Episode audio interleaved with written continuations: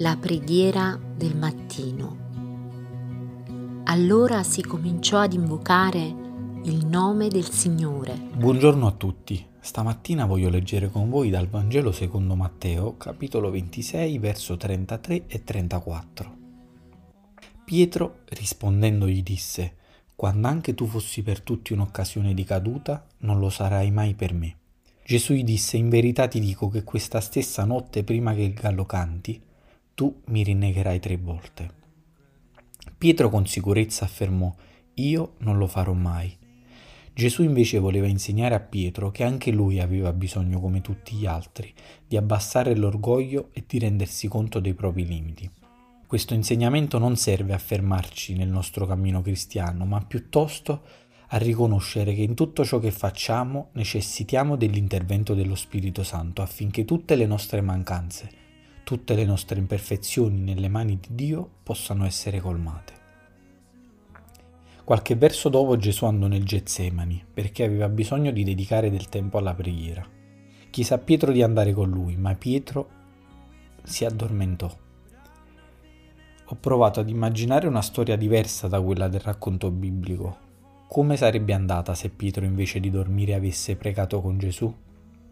Questa mattina pongo a te la domanda. Come sarebbe andata in quell'occasione se al posto di pensare alle mille cose che ogni giorno rubano il nostro tempo, avessi speso del tempo in preghiera? La preghiera ci aiuta a stare più vicini a Dio e ci aiuta a comprendere quello che Dio vuole fare con noi. Poi arrivarono ad arrestare Gesù. Tutti i discepoli fuggirono e la Bibbia dice che Pietro da solo lo seguì, si mischiò in mezzo alle guardie. Il momento in cui siamo soli è proprio quello in cui siamo più vulnerabili ed il nemico approfitta di questo momento. Tre persone riconobbero Pietro che solo ed impaurito iniziò a mentire e a giurare di non aver mai visto Gesù. Quanto è importante nel momento del bisogno sapere di poter contare su un fratello, una sorella, sul pastore, Dio ci ha donato la Chiesa affinché non camminiamo da soli e nel momento del bisogno possiamo sorreggerci l'un l'altro.